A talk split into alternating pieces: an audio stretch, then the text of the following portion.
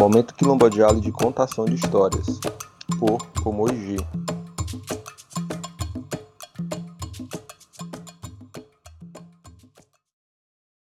Albaniché, Caô, Cabecile. Itã de Xangô. Xangô é escolhido rei de Oió. Antes de se tornar rei de Oió, Xangô foi consultar o oráculo.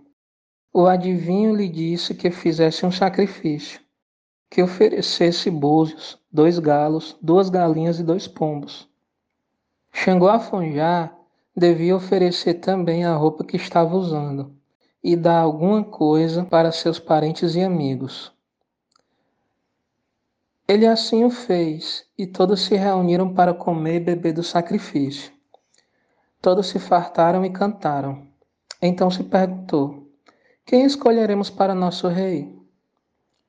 Que tal o homem em cuja casa comemos e bebemos?